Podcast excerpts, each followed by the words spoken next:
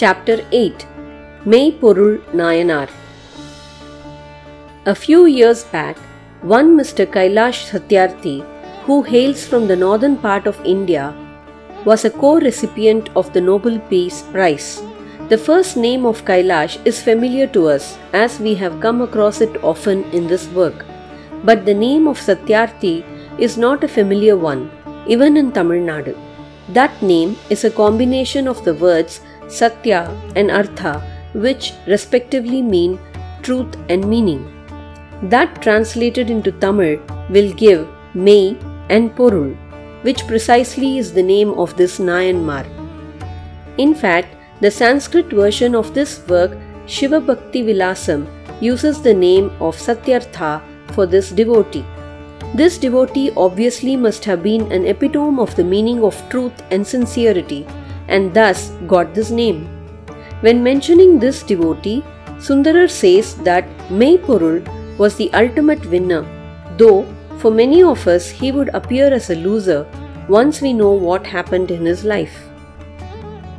We had seen earlier about the three great kingdoms of Sera, Shora, and Pandya in the Tamil region. In between or around these three areas, there were quite a few regional satraps ruling smaller provinces or were tribal kings.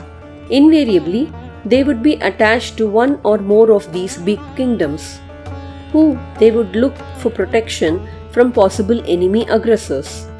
One such smaller organization was Sethi province and it was ruled by the king Meipuru. He was a great Shiva devotee and was willing to place any of his possessions at the disposal of a person who would resemble a devotee, even if only in appearance. He had ordered his servants and security guards that any Shiva devotee should be given easy access to him in his palace.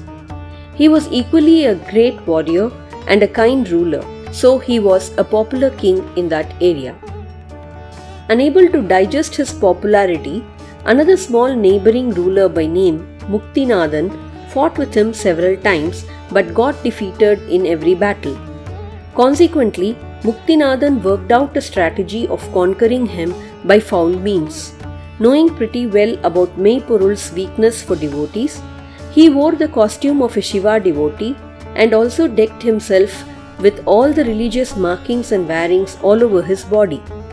He carried with him a deck of writing materials of those days, but concealed in it was a sharp dagger.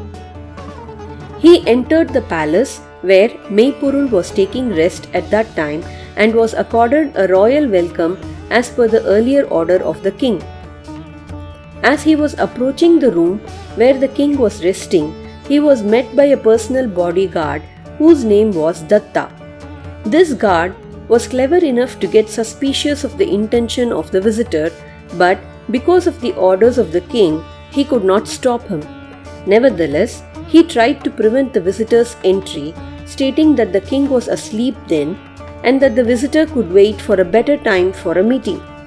Knowing well that it was his best opportunity, Muktinathan refused to return and insisted on meeting the king and forced his entry into the private chambers.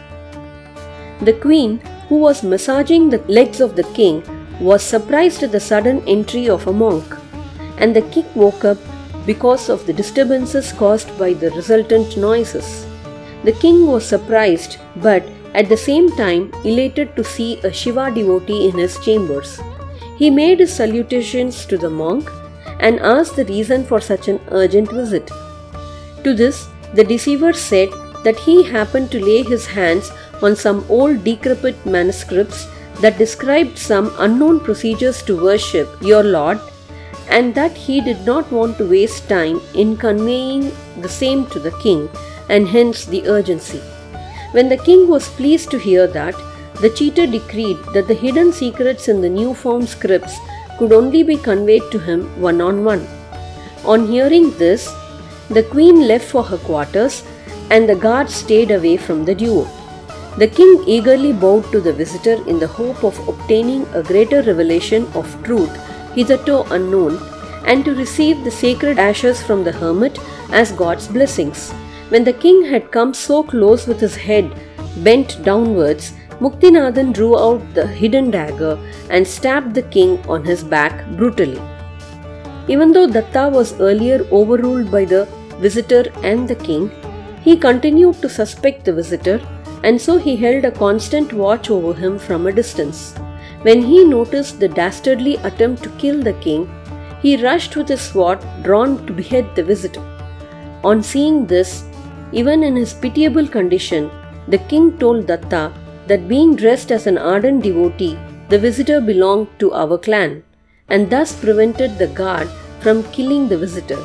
More than that valiant display of clemency, the king performed one more feat. He told Datta that it was his duty to protect the devotee, dressed as he still was, from harm by other people who would hear of what happened and so must see that he was safely guarded away from the palace. Datta had no other choice but to obey the orders and return to the palace after performing his duty. Only after hearing from Datta about Muktinathan's safe passage, the king breathed his last. Thus, though it would appear as if the traitor achieved what he wanted, and thus might be considered as successful, it was the king Meipurul who really won the hearts of all by respecting even his slayer just because he was in holy garb and thus became a victor in the final spiritual analysis.